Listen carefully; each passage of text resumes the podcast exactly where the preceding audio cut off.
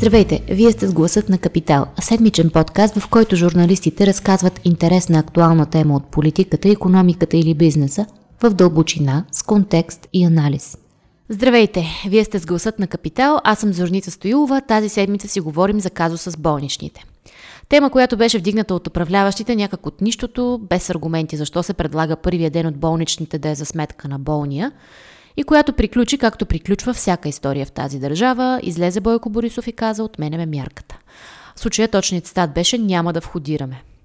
За да изясним обаче стои ли по-голяма тема, която се струва да се разчепка, днес с нас са Вера Данизова и Лилия Игнатова от економическия екип на Капитал, които през седмицата събраха много любопитни данни и анализи на системата на изплащане на болничните в България, които ще ни разкажат след малко. Здравейте, Лили и Вера! Здравей! Здравей. Може ли да ни кажете първо свърши ли сагата с болничните след наместа на премиера или да очакваме следващ епизод? По-скоро не. Най-вероятно те първа започва. Окей. Okay. Тъй като междувременно след като се произнесе премиера, от единия синдикат КТ Подкрепа заявиха, че те имат а, друго предложение. Първите пет дни от болнични да се плащат от работодателя. А пък социалният министр излезе с а, други две свои идеи, които подхвърли като възможно решение на, на казуса.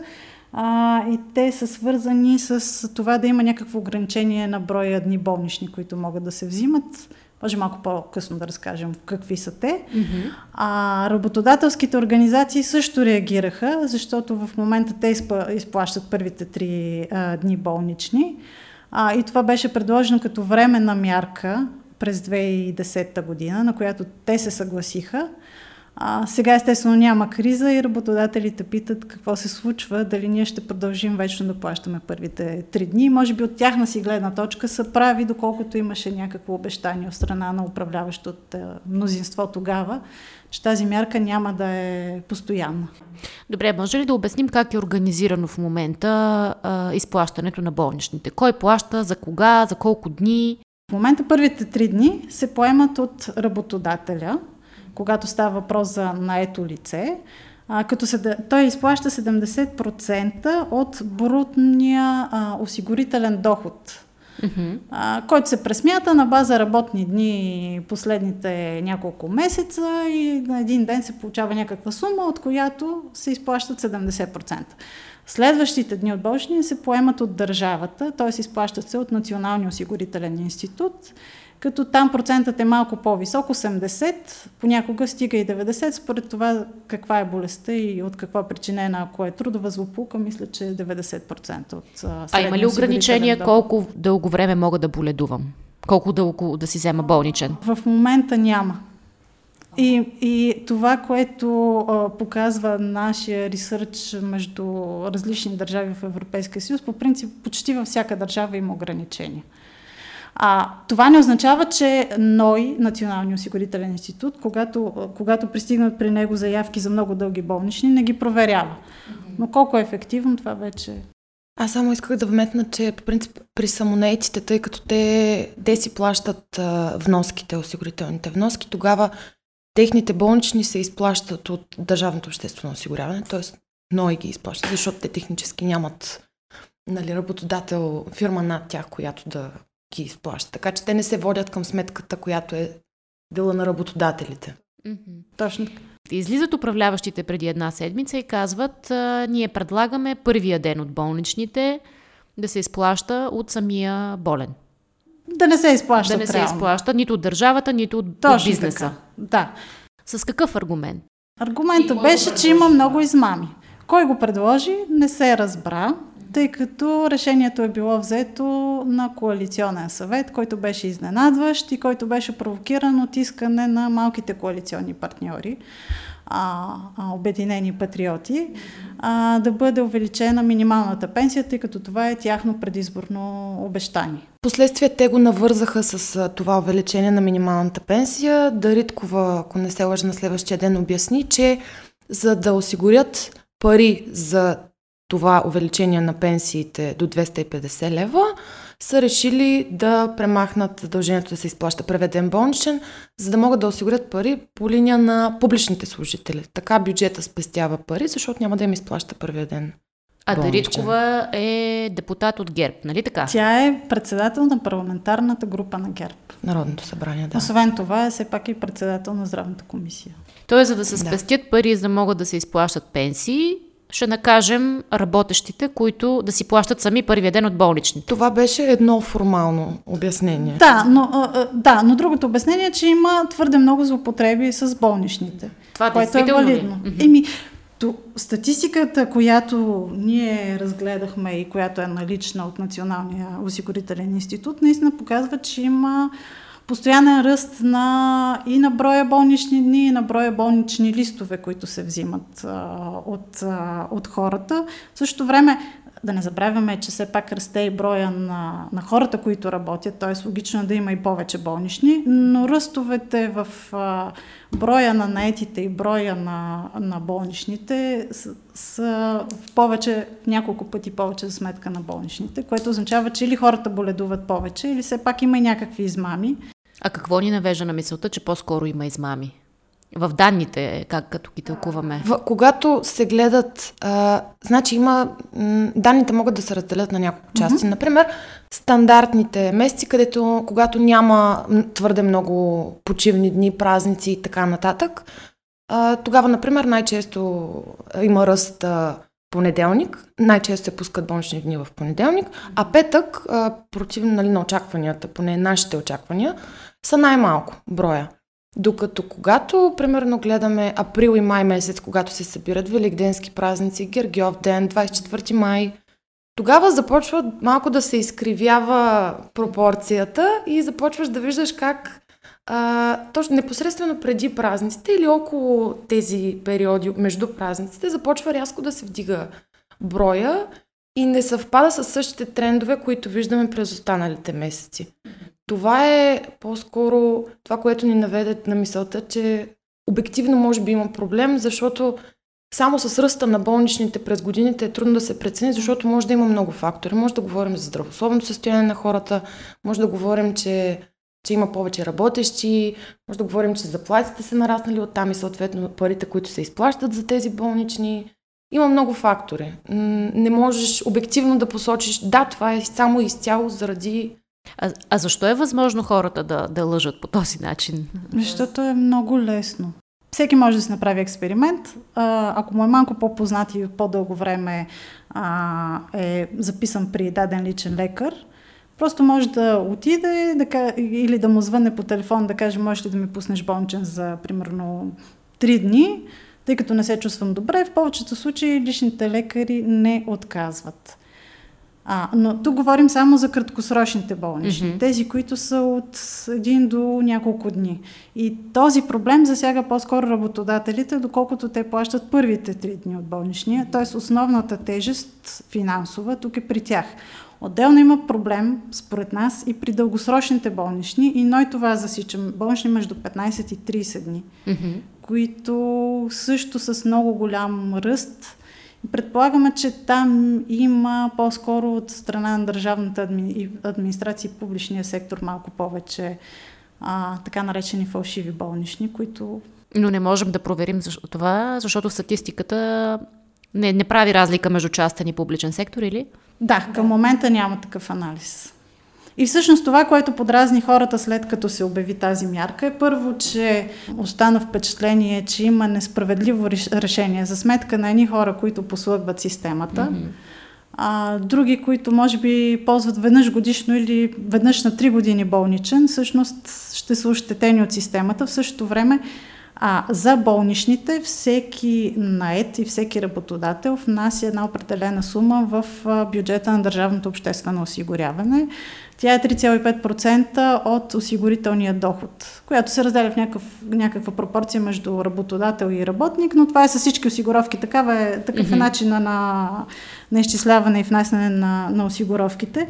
Друг е въпросът, че в този фонд, в който се внасят тези суми, т.е. прави се отчисление от 3,5%, от години е на дефицит. А този фонд се казва Общо заболяване и майчинство, като от него идеята на този фонд е в него да се внасят някакви отчисления, от които след това държавата да може да поема а, точно така наречените обещетения за болест, както и а, когато се излезе в майчинство, да може да се плащат дните, през които жената е, си отглежда детето. А защо е дефицит? Ами, вероятно се дължи и не то, дължи се не толкова на увелича, увеличение на ръждаемостта, колкото по-скоро на ръст на болничните. Поне това ние виждаме като пропорция, като а, пуснем един дълъг ред на данните. Добре, как, какви са начините да се реши този проблем? Трябва повече контрол от страна на НОИ или работодателите съвместно или просто да се промени системата по някакъв начин? Проблемът е, че а, повечето хора автоматично, нали, първата реакция беше добре да осигурят повече контрол върху личните лекари, mm-hmm. обаче това е много трудно, особено при краткосрочните болнични. При дългосрочните има начини, но при краткосрочните имаш много фактори. Например, служителя а, може да е заблудил личния лекар, нали, да е казал, че има някакъв здравословен проблем, който всъщност няма и личния лекар да иска да се застрахова и да му пусне болничен или съответно просто за всеки случай, ако подозира, че може да има вирус или нещо такова, да му пусне не един ден болничен, ами три, например. А, и това много трудно може да се хване от системата. Ня, на практика, поне според мен, няма как да се хване. То пак, тъй като проблема е многослоен. Едното са тези единични болнични, които се взимат вместо отпуск. Mm-hmm. Те са едната част от проблема. Там от Български лекарски съюз и представители на личните лекари твърдят, че едва 15% от болничните се издават от личните лекари. А другата част от болничните се издават от болници примерно при престой или пък при претърпяна някаква хирургична интервенция. А, така че при тях са много малка част от, от болничните, така при нас не е вината, търсете на друго място. Болниците го ги питаме, сигурно и те ще кажат, ми много са болни хората, ние ги приемаме. Истин, а, а, приемаме, лекуваме. Истината е, че а, про, една част от генезиса на проблема е може би в нереформираната здравна система и в начина по който тя работи. А, защото в момента стимулът на болниците е да приемат колкото се може повече хора и да ги лекуват по колкото се може по-скъпи клинични пътеки. А, когато приемаш някой обаче, задължително това върви с болничен, плюс, след това някакъв период от време, в който той се възстановява, т.е. отново болничен, само че за лечение в къщи. А, отделно това има някои видове изследвания, които за да се поемат от здравната каса, т.е. да не си ги платиш а, от твоя джоб, допълни, като допълнително плащане да минат, отново трябва да те приемат в болница. И пример за такова изследване е ядрено-магнитния резонанс, който струва изследването около 500 лева. Иначе трябва да се лежи 3 дни в болница, дори да си здрав и да ти няма нищо.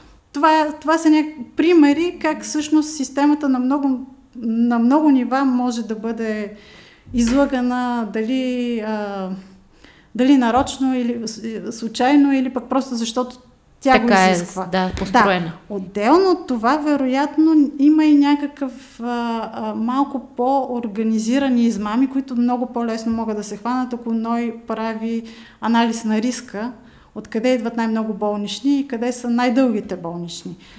Това не означава, че те нямат, че НОЙ няма mm-hmm. някакви контролни механизми, които засича част от ам, несъответствията, така да, mm-hmm. така да кажем. Например, а, един от тези инструменти е засичат в един болничен лист каква е диагнозата и според тях, нали, стандартно колко време би изисквало. Например, 7 дни болнични, а, а пък в болничния лист е 14, за 14 дни. Тогава но има опцията, нали се едно светва червена лампичка, тогава но има опцията да обжалва и съответно да отмени а, болничните дни и съответно сумата, която е изплатила института за тях. Но проц...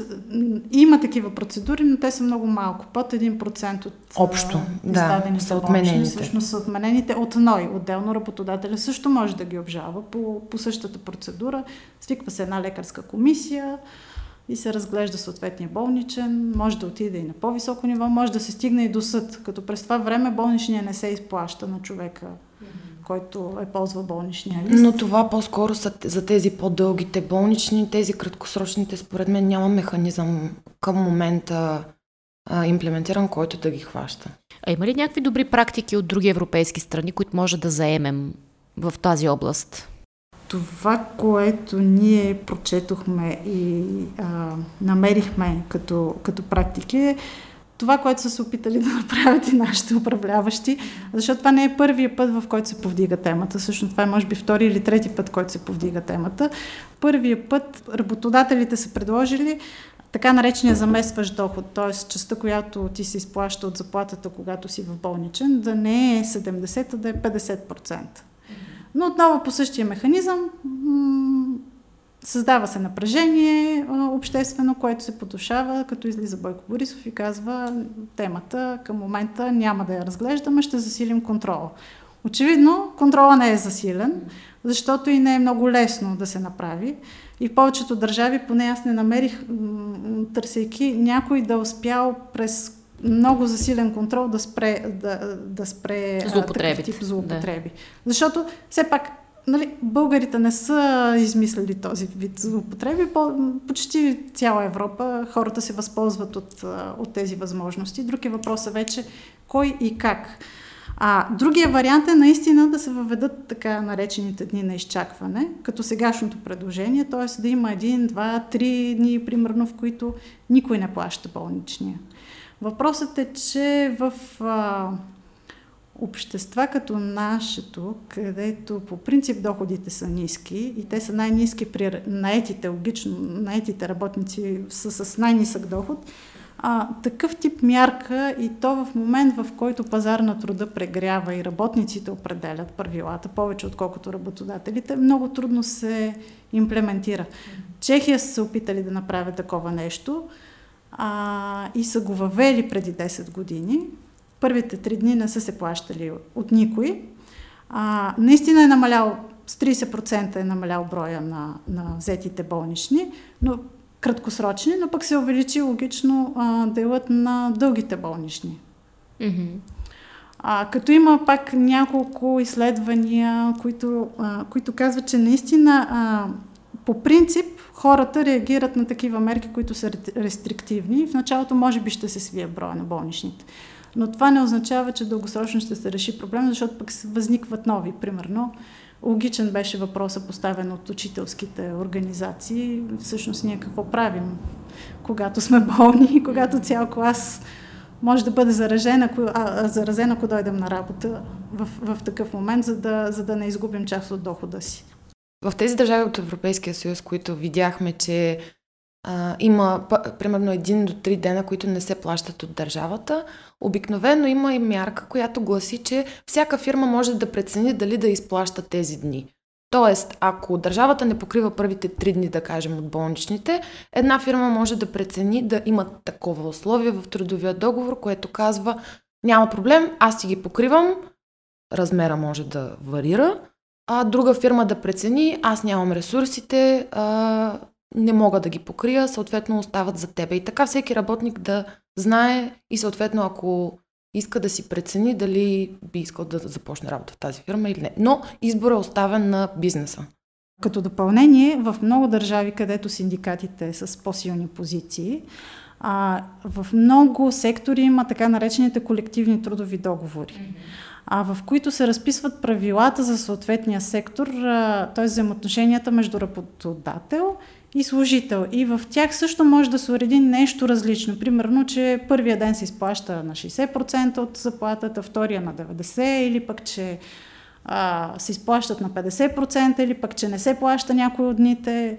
А, така че обикновено доста по-гъвкави са решенията в повечето страни от Европейския съюз, а на много места просто се налагат от а, така наречените колективни трудови а, договори.